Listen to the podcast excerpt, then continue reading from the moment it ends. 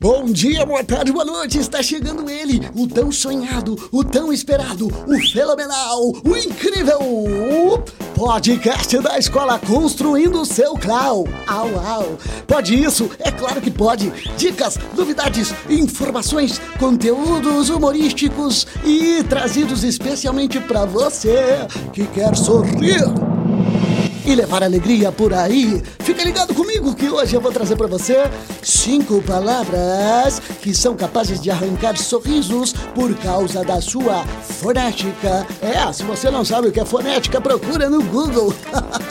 é claro que a língua portuguesa tem aquelas palavras engraxadinhas que quando a gente escuta nos dá vontade de rir, borbulhas no estômago. E uma delas é Borogodó. Borogodó.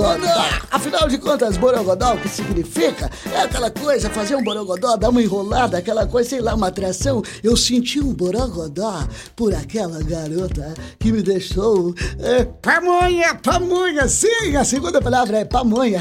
Quem não dá risada quando escuta a palavra pamonha? Mas lembre-se, pamonha é nada mais, nada menos do que aquela comida deliciosa, um prato típico da culinária brasileira feita com milho verde. É, e agora vamos para a terceira palavra. Churumela, não me venhas com churumela. Tem um personagem da escolinha do professor Raimundo que utiliza essa palavra como bordão. Aliás, bordão é tema de um dos nossos podcasts que está sendo produzido nos estúdios da escola Construindo o Seu Clau. Au, au. e a próxima palavra, que também é muito engraçadinha, que inclusive temos um palhaço brasileiro que utiliza-se desta palavra como título de seu nome do seu clau, é a palavra chuchu.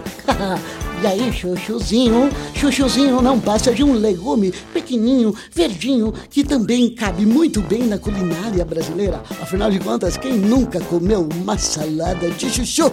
E se você tiver uma receita com chuchu, manda pra mim. Só que manda pronto, porque eu não sei cozinhar.